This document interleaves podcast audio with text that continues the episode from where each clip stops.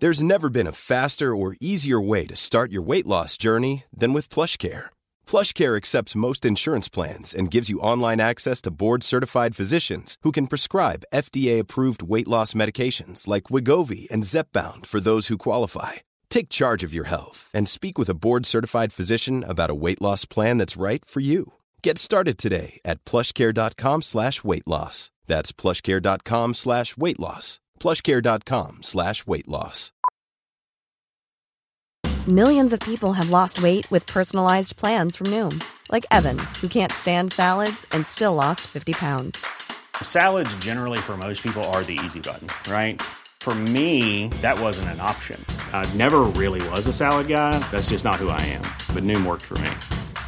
Get your personalized plan today at Noom.com. Real Noom user compensated to provide their story. In four weeks, the typical Noom user can expect to lose one to two pounds per week. Individual results may vary.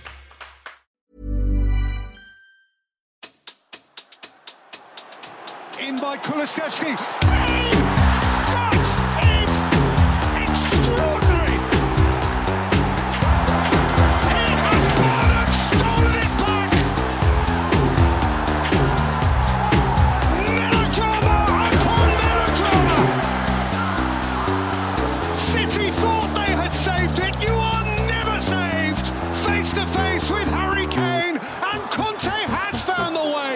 Welcome, listeners, to the Extra Inch. My name's Windy, and I'm joined by my sidekick and best friend Bardi. Hello, Bardi. Hello, Windy. And our tactics guy and specky twat is Nathan A. Clark. Hello, Nathan. That's me.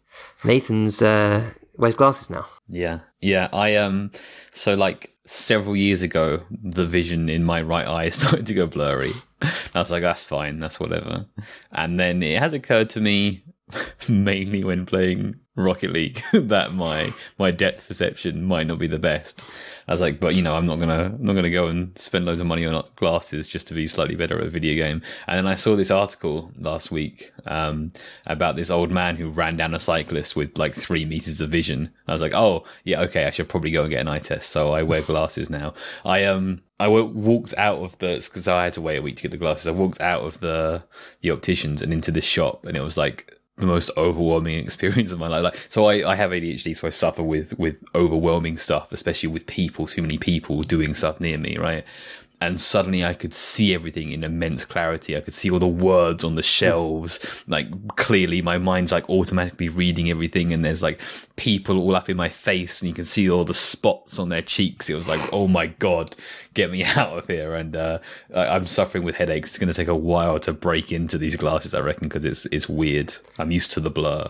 It is strange when you first get glasses. My my whole life turned kind of weird shape. Everything kind of s- started squishing in in the middle. But it was also um, it was Football Manager that taught me that I, I needed glasses because I ended up just leaning more and more and more into the into the screen. It wasn't actually working. Then I was like, maybe I do need glasses, and I did. So there you go. The video, video games are the secret to vision truths.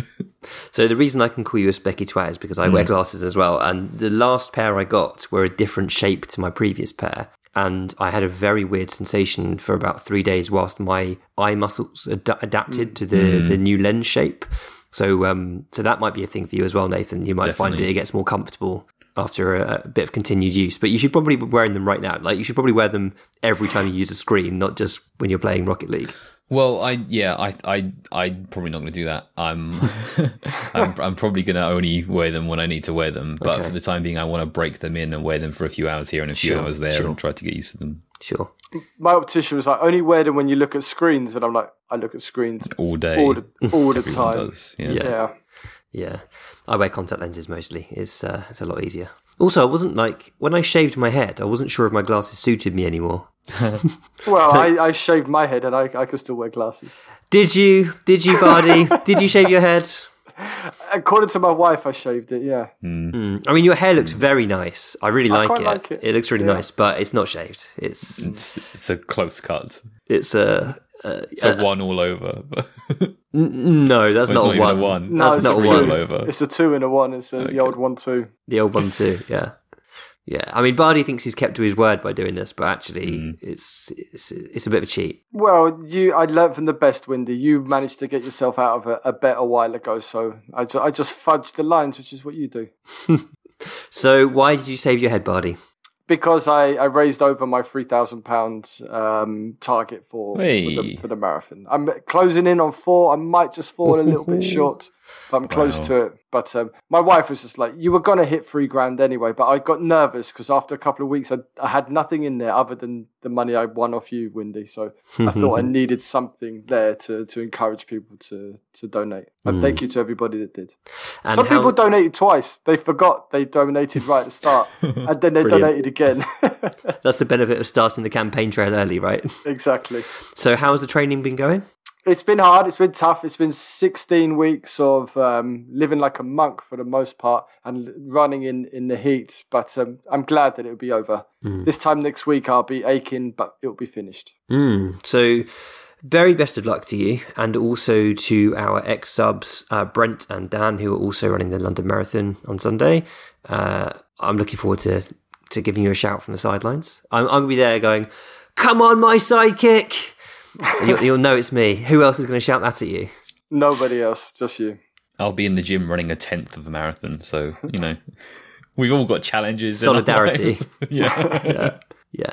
And Nathan, you've been uh, you've been busy this week also. You've been on TIFO. yeah, yeah. So um, when uh, when my my very flo- close friend Tiago comes to town for the Statsbomb conference conference once a year, we play uh, the Invitational football game in London, which is always a very mixed skill game. And I literally hadn't played football since the previous year's one, and I'd become quite unfit at the time.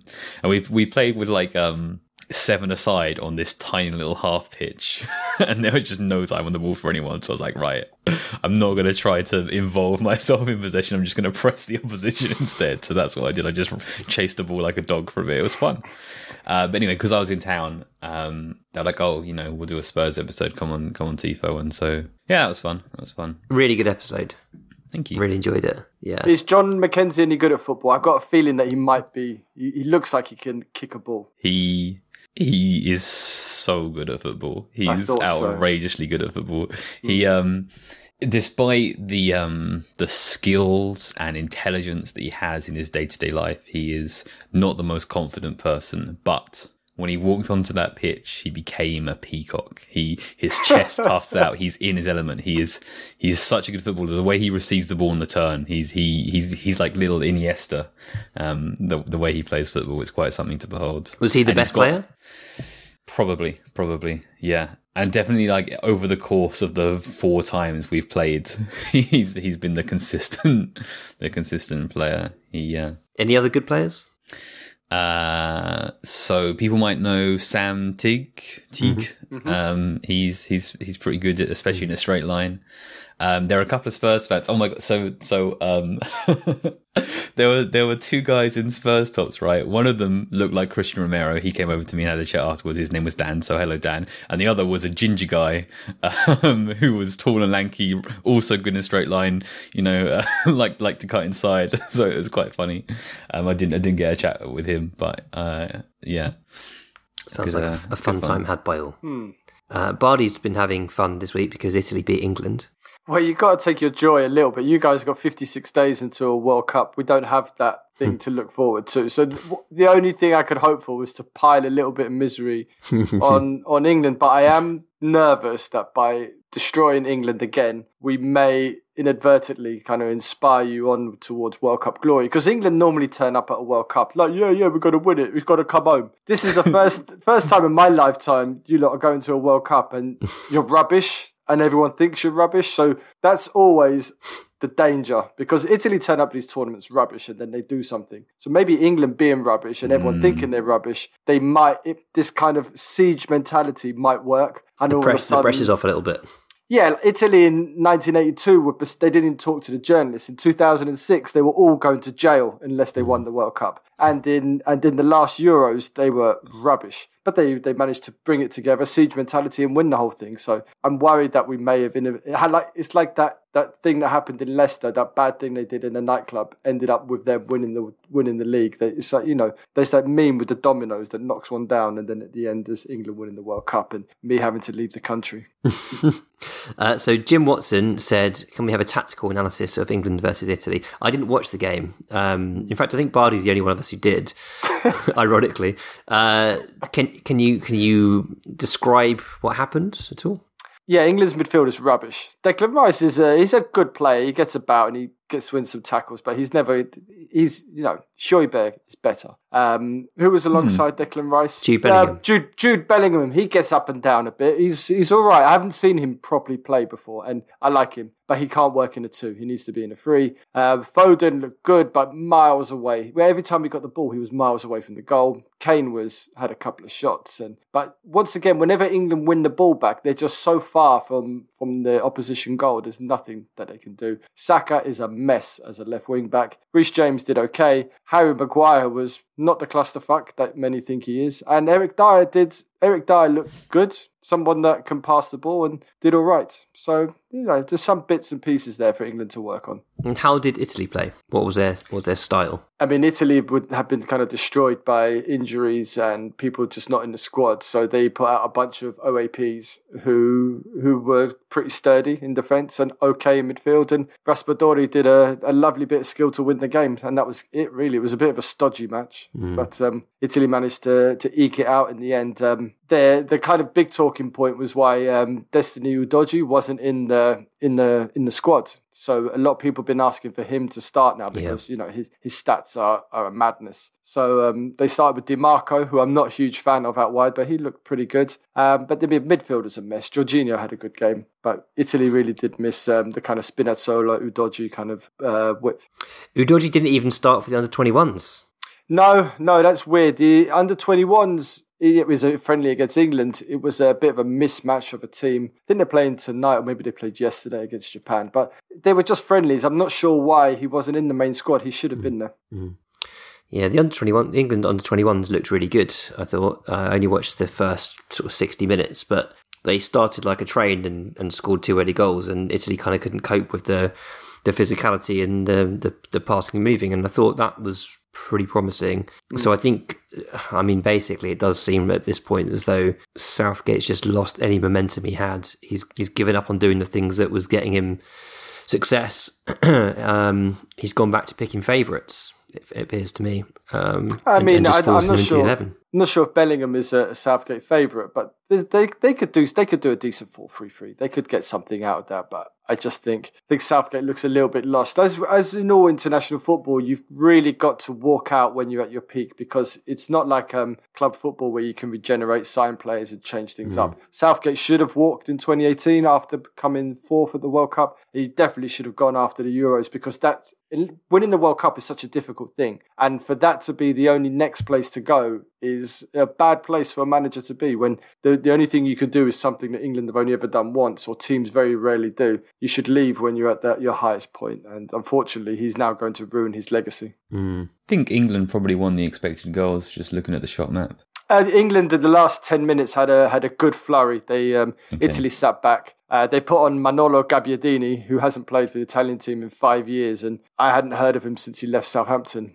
um, so Italy just sat back, and England had a, little bit of a flurry at the end. Kane had two good chances. Bellingham had a header. Rice had a crappy shot, but Kane took a nasty smack to the face. I thought he was going to yeah, lose. I a couple, that. Thought he was going to lose a couple of teeth, but he's all right. His face is made of concrete. a toothless performance. Someone on the Discord made that joke. Sorry, I forgot. Ah, okay, that's good. Uh, yeah, I, I, I put the game on on my laptop and then didn't watch it at all and had something on TV instead because it's just international, uh, you know, borderline friendlies and stuff. I, I, yeah, I guess the slight step in the right direction would be that we've seen Bellingham in midfield mm. a slightly more adventurous pick there. Um, I don't know. I guess there might be something to the idea that England used to be a team who were good outside of tournaments and then bad in them. now maybe we swap that around, but um, you would imagine that that um, Southgate probably plays this tournament and then and then heads off and we move on. Yeah, yeah. I think the the three four three has been really important for England.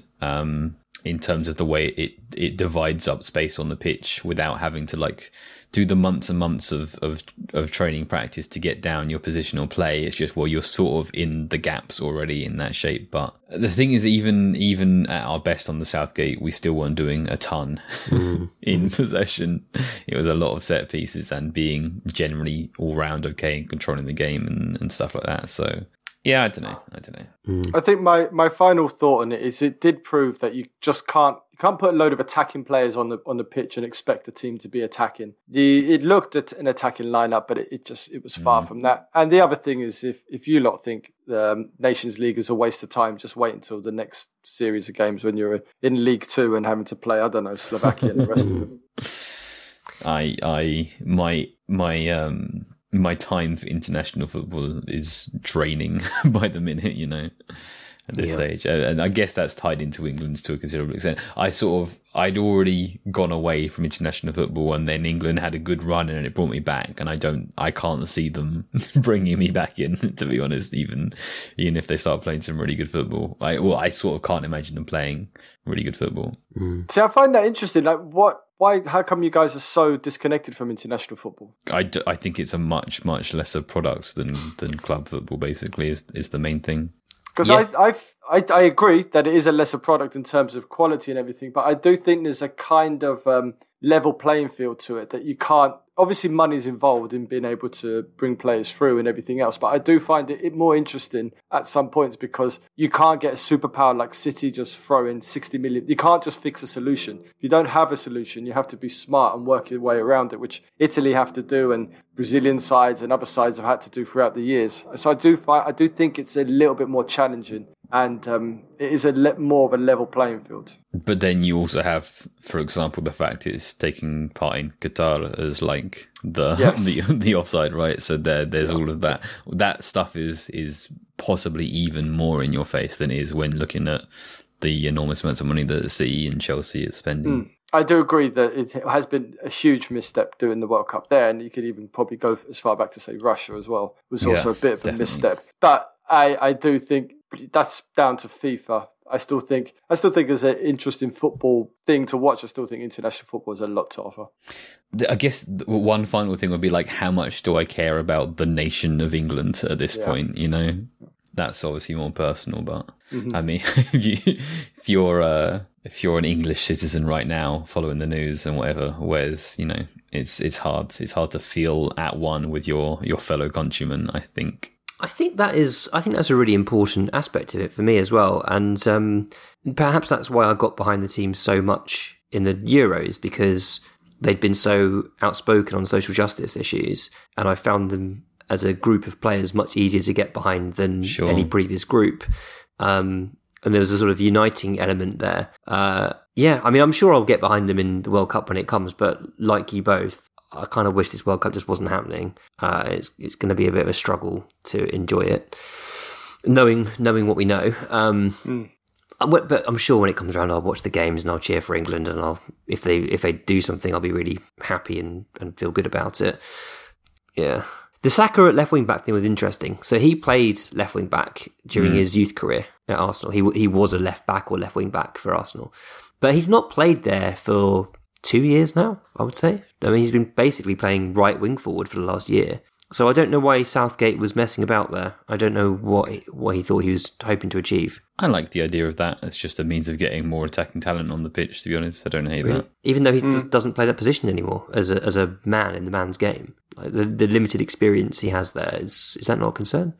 No, because you just like if okay, uh, if we were talking about a game in which he was playing a winger role and all he did was a, a hug the touchline, we wouldn't be saying, "Well, that's not really the role he plays anymore. That's that's not beyond his scope offensively." Um, if we had loads of defensive issues down his flank, then that's a different discussion. But if you're you're saying he can't attack in that that manner, mm. I don't I don't agree. Mm. I think I think Saka would be an excellent backup to Sessegnon at left wing back. yeah, yeah. Also, we do as Spurs fans get the joy of saying your best attacker plays fullback for England. So that's that's fun. yeah, absolutely. Sessegnon looked good for the under 21s, by the way. He looked very lively, which was uh, which was good to see, as did Jed Spence. Mm. Mm. I was going to ask you about Jed Spence because I know you watched the under 21s. Yeah. He's electric. He's absolutely electric. I really hope we get to see some more of Jed Spence pretty soon because I, I feel like he's going to add so much to the Spurs team. Um, even if it's just off the bench, you know, bring him on for the last 15 or whatever. And he is, he's going to add some zip to the play. He's a brilliant ball carrier. Uh, he's got some serious determination. He wants to, he wants to carry that ball forward. Very exciting player. Very explosive. Really, really excited about him. Um, Che Lekin says, watching Netherlands versus Belgium, who do you think could be a better option for this Conte system, Toby or Jan?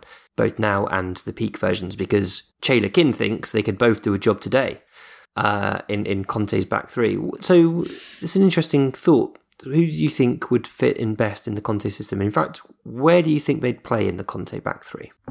Yeah, I guess actually that's you. Uh, you just made me change my mind there. Actually, with that last little addition, because so to- all, Toby's central, right? In in the well, Conte back three.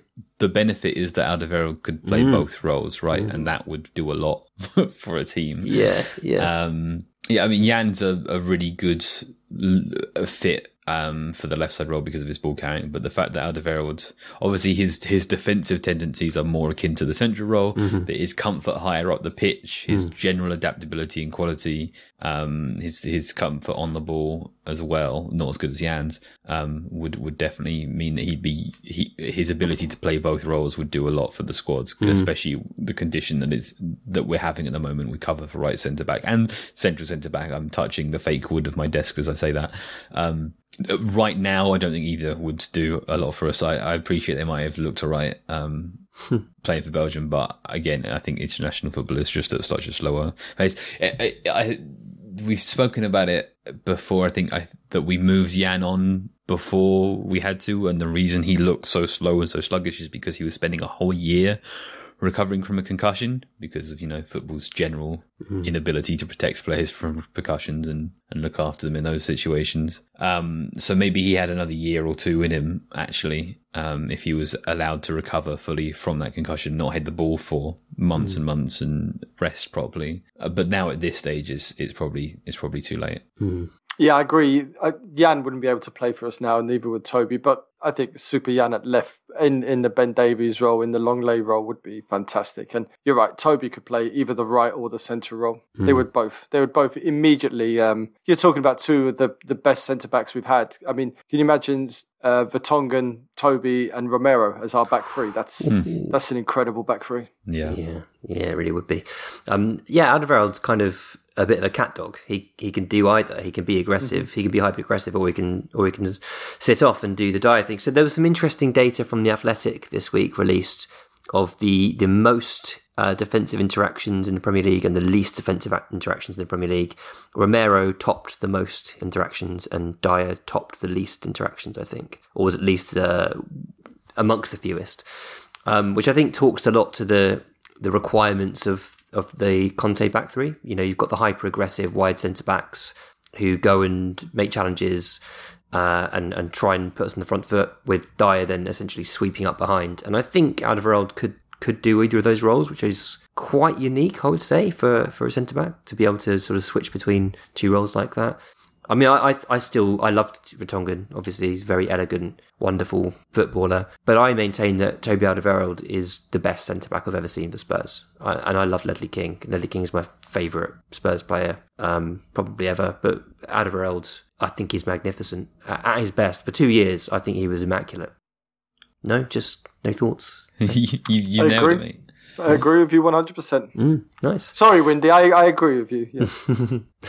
um, Andreas, who um, it was very nice to meet at the Leicester game, says, "Is it better to have the whole team almost out playing one to two games, travelling, training like we have with their international teams, or is it better to have them at home, resting, training a bit, but disappointed not to be away like Arsenal's three Brazilians?" What do we think at this stage in the season? Do we want the the continuity of going away training, being competitive, or would we rather our players were resting up? I mean, I, Jesus didn't go to the Brazil squad. Nope. I thought I thought he was like the best striker in the world, and neither did Martinelli. so all we're doing is is listening to the Arsenal hype. I think I think there's benefits either way. I think players can also play themselves into a bit of form, travelling away, a little break of scenery, and everything else. Unless they get stuck. Didn't Romero get stranded in the USA? This sounds yeah. What was all that about? What was that all that about, Windy? I don't know, mate. Didn't have a proper visa, did he? Um, Is that what it was? I think so. Him and Martinez didn't have their visas sorted, their paperwork in place. My Probably man would- loves traveling illegally. He cannot get enough of hopping on a plane unannounced. I guess he didn't have his stuff when he when he arrived in the states, but I don't know. I think it's probably a little bit of both. I think the three Brazilians knocking around the Arsenal training ground by themselves. It's not like Arsenal can actually work on anything substantial without the the rest of the players there. But I do think Arsenal have been quite smart with a few of their players. Like Zinchenko didn't travel, Partey's come back early. Odegaard, who was meant to be a doubt for the North London derby, he he played. So they've been quite smart in, in protecting some players, but they have lost quite a few as well. I was I was gonna say um, that like training time's really good for us right now. We're we've gone through a little bit of a rough patch. We've got players coming back in, um, sort of developing on our solutions. But then I also think that getting a break from Conte football and a chance to be a bit more experimental and free is probably not terrible um, mentally for some of these footballers to be to be more expressive and um, it's kind of like a mental break from from prescriptive football. So I could definitely see it both ways. While we're talking about Arsenal a little bit, uh, how are you feeling about the game? I'm always nervous before North London Derby. I'm always ex- even more nervous when it's at the Emirates, where we have a horrendous record. I would quite happily take a draw right now. Interesting. Do you, do you think so? This is going to be a game that is going to frustrate our fans because Arsenal are going to have a lot of the ball, and we're going to have to be used to defending deep and a lot.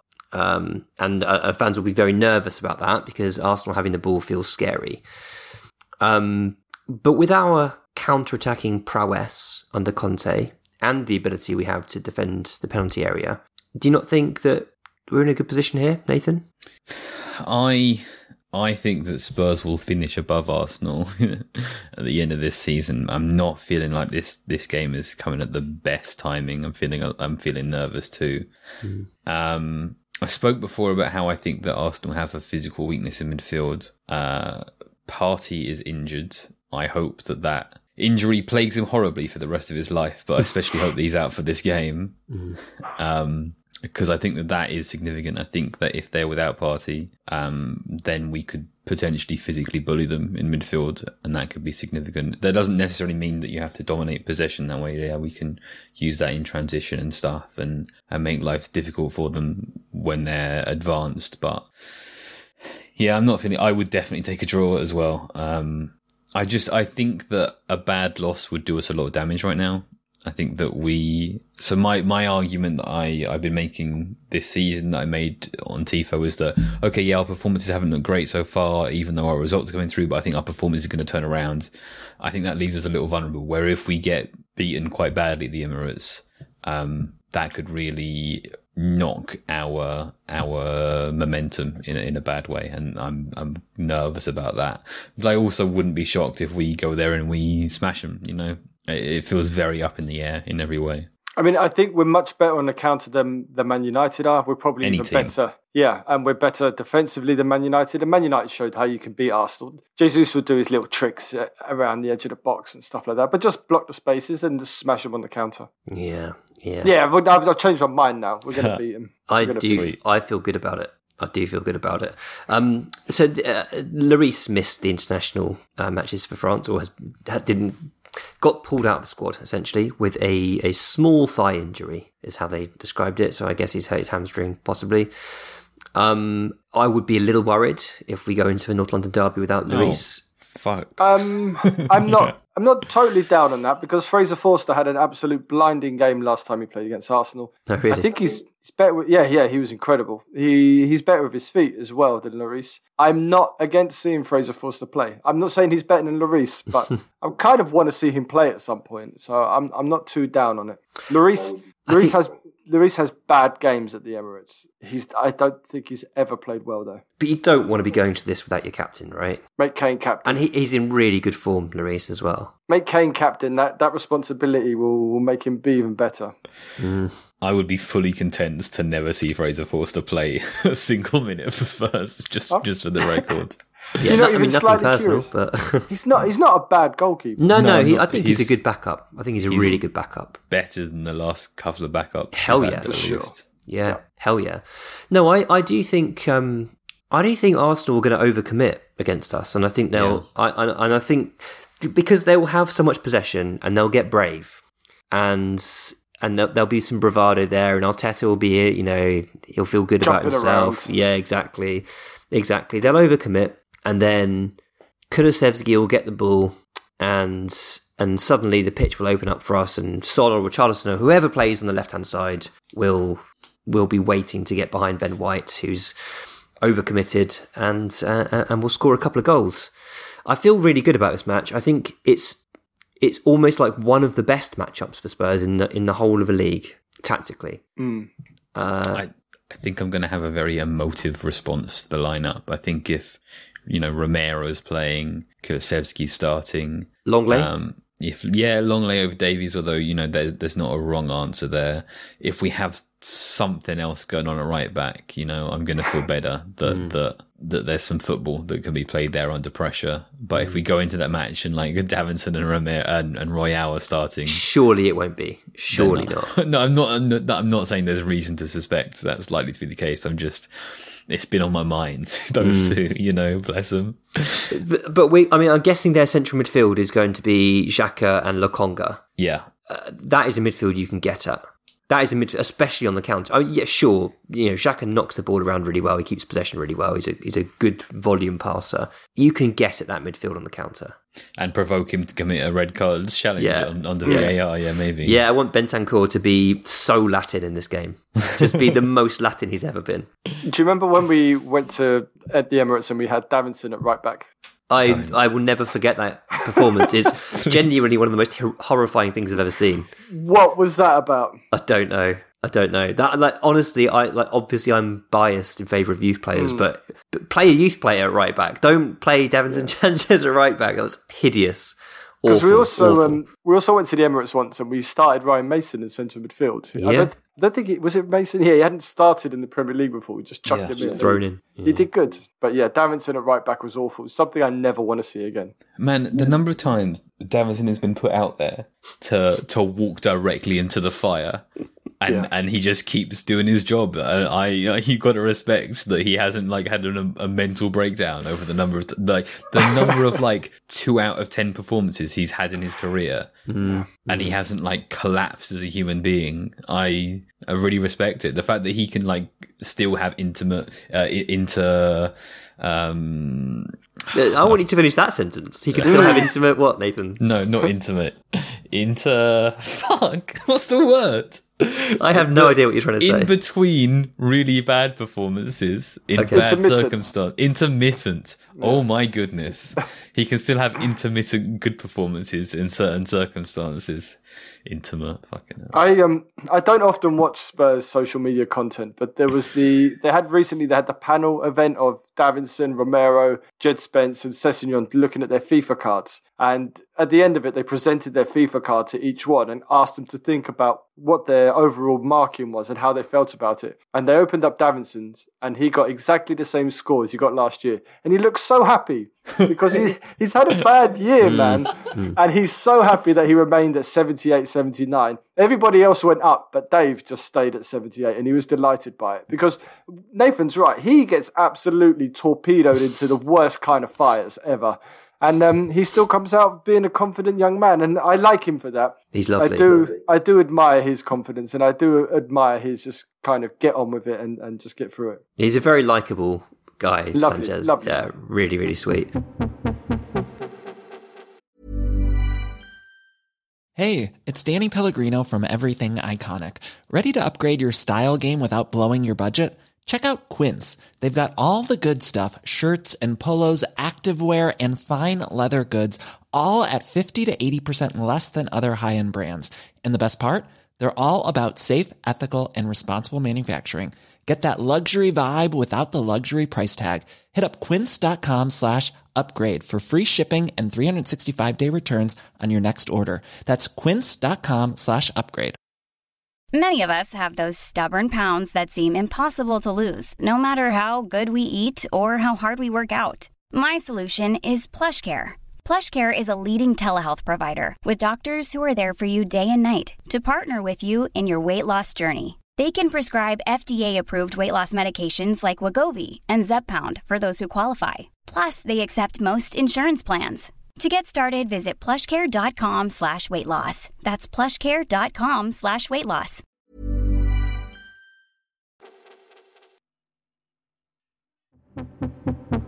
Uh, we are once again partnered with Athletic Greens, so I shall hand over to Bardi. So I started taking AG1 because I wanted to be healthier and have more stamina. Windy, have you started any new physical rigorous exercise that leave you tired or can give you cramp?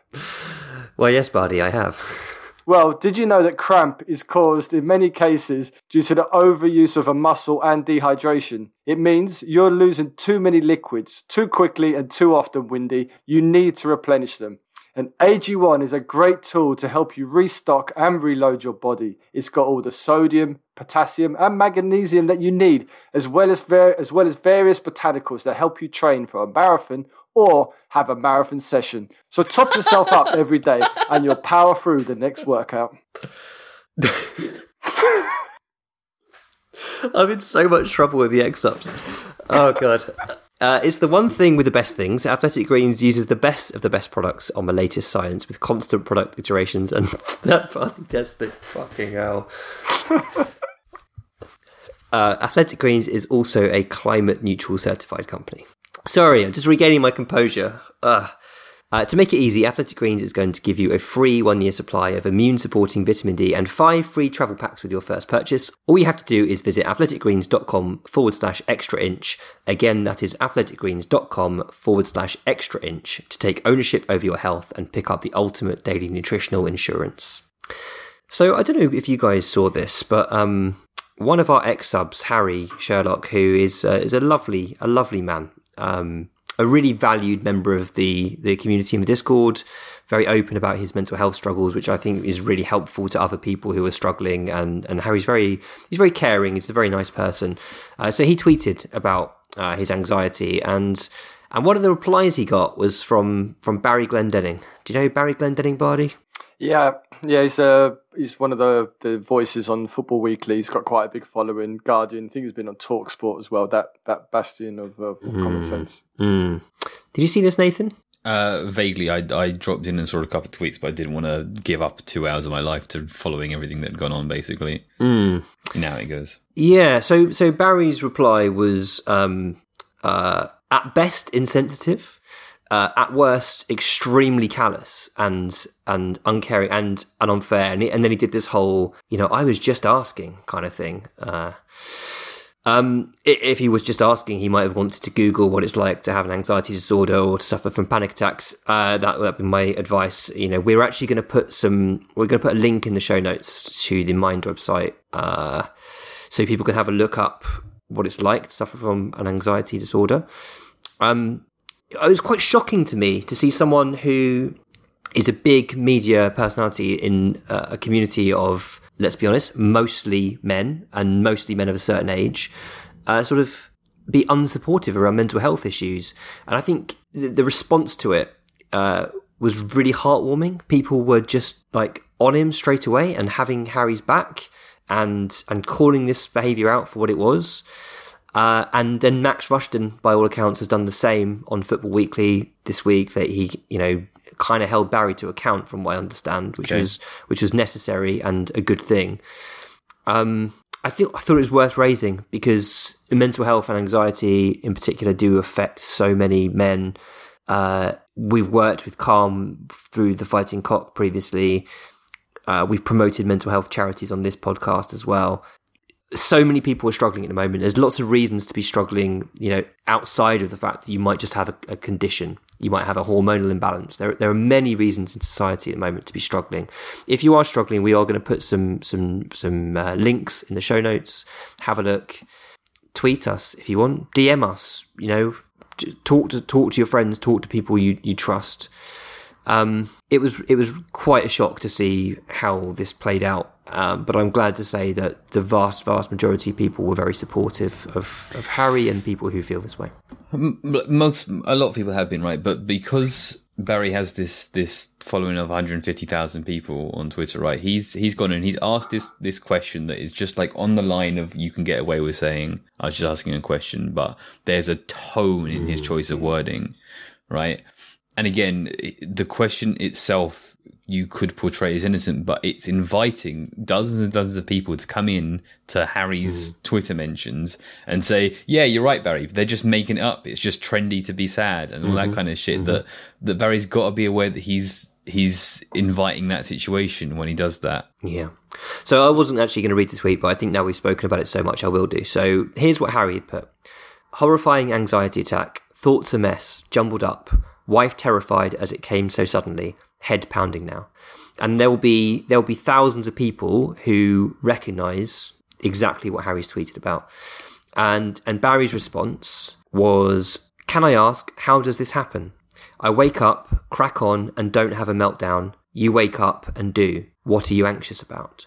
That's not um, that's not a genuine question. That's that's having a go. That's having a pop. That whole kind of crack on, man it up kind of vocabulary. Yeah. It's it's not helpful. It doesn't help anybody. Mm. And he he um I'm not saying he set out to be vindictive, but his answer wasn't well thought out. And mm. um, the fact that he spent so long after that going after people who were going after him kind of shows that he he he, he wanted he wanted to fight. He wanted to pick a fight. He wanted a, he wanted to pick a fight. Yes. Uh, I have to say, um, fair play to Harry for replying to him in a in a genuine way, for for taking it at face value and just replying to it with with honesty and purity. It was uh, it showed that Harry is truly a really good person. It was lovely.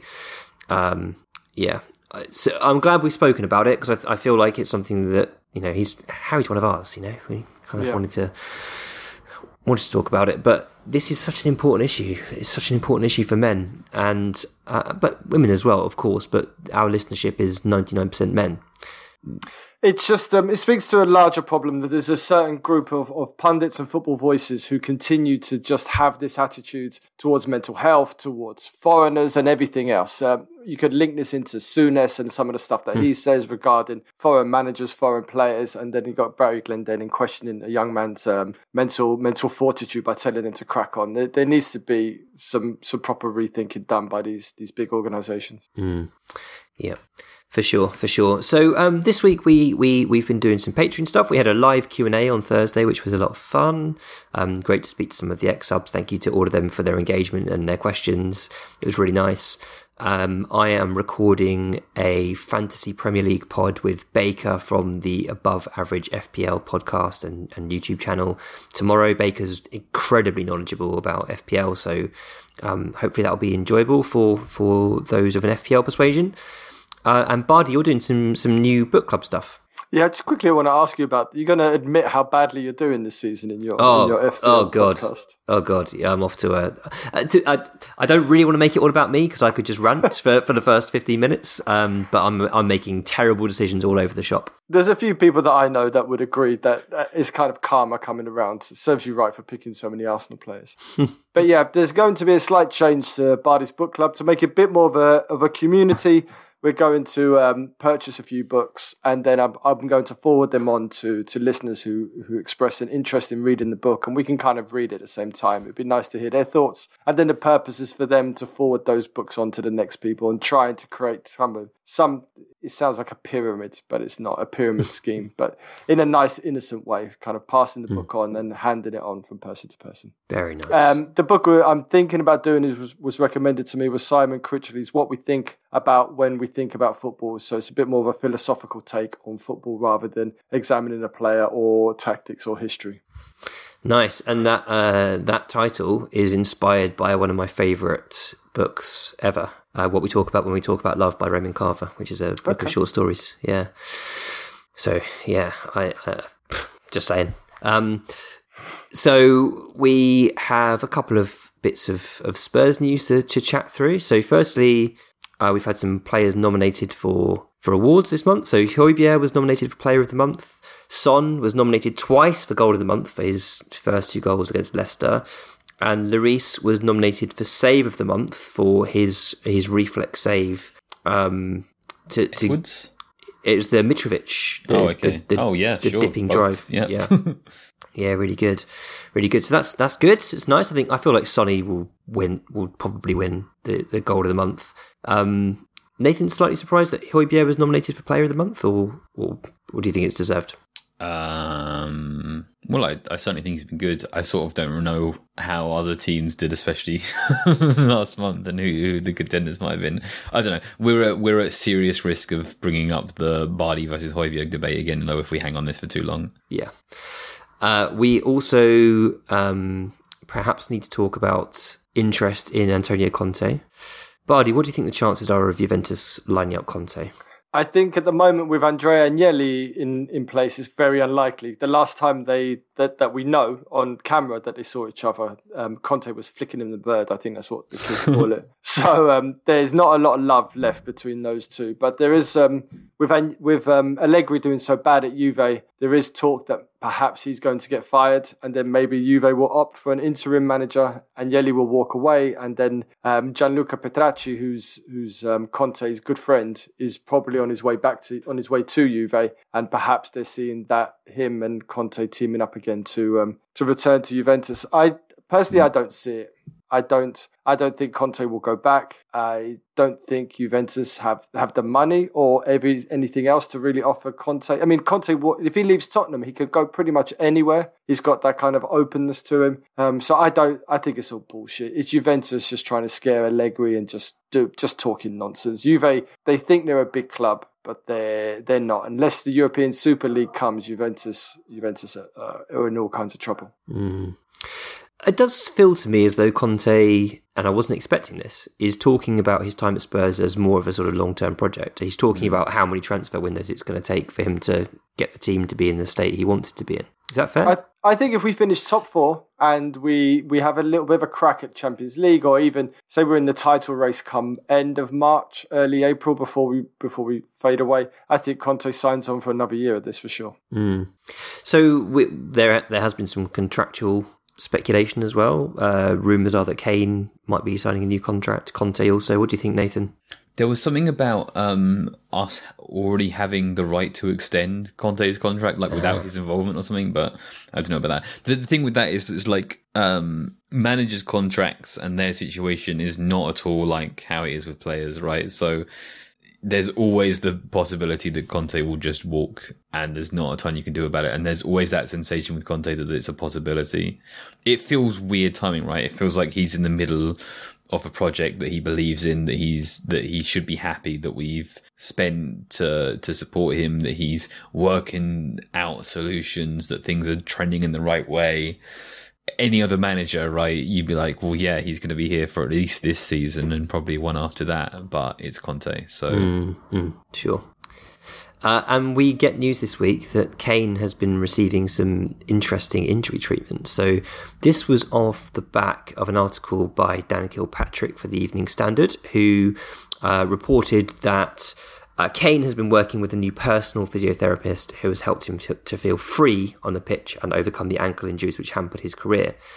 Um, fascinatingly, a a person on Reddit who is called uh, Post Storm Blues wrote this: "I'm in the rehab industry in London and treat a couple of Harry's extended family.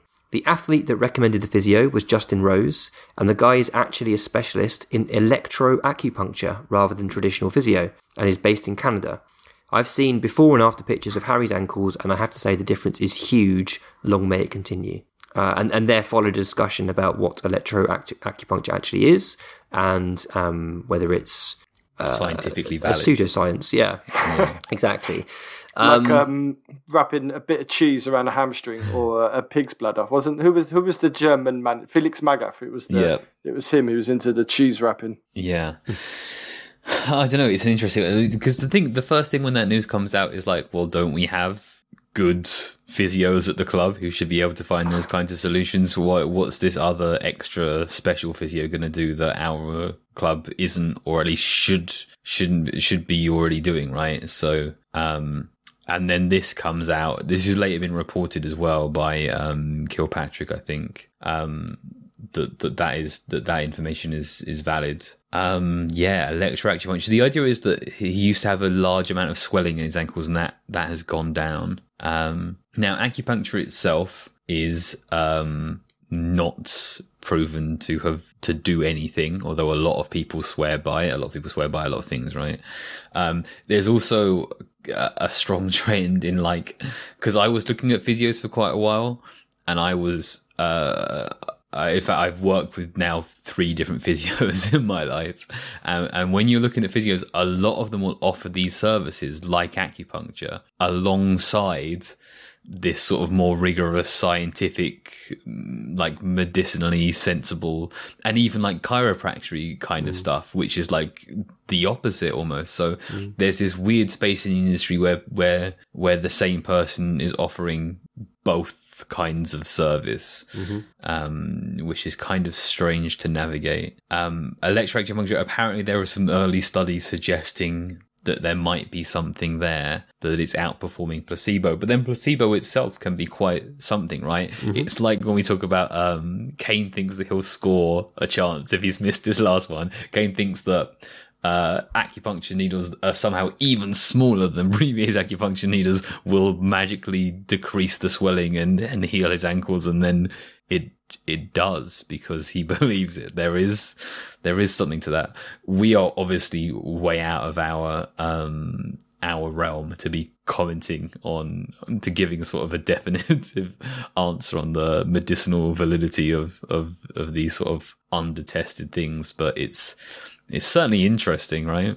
Yeah, if it makes him happy, like you say, it gives him confidence, then uh, I hope he gets more acupuncture. He hasn't had an ankle injury in either foot for mm. quite a while now. He's he's looking the fittest he's looked in years. Yeah, it bodes well for sure. Um, okay, so uh, that that brings us to the end of this episode. We've we've rattled through quite a lot. It's international break, so obviously no match to talk about. And I kind of thought we might struggle for talking points, but that's uh, that's been quite fun. I um, just want to say very best of luck, Bardi, for the London Marathon. Hope you absolutely smash it, mate. And um, and that you you aren't suffering too much afterwards. Uh, and best of luck too to Brent and Dan who are also running. I hope it goes really really well. Dan's going to destroy everyone. Obviously, he's incredible. Um, uh, yeah, just good luck, Bards. Nice one, Windy. Thank you.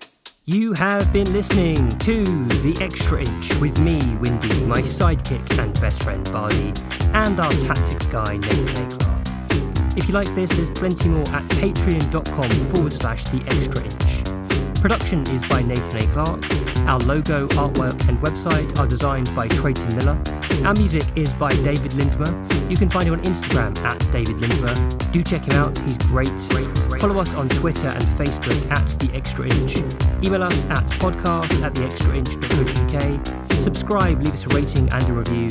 And most importantly, be sure to tell all of your Spurs friends. Shout out to the X subs, we love every single last one of you. And of course, come on, you Spurs.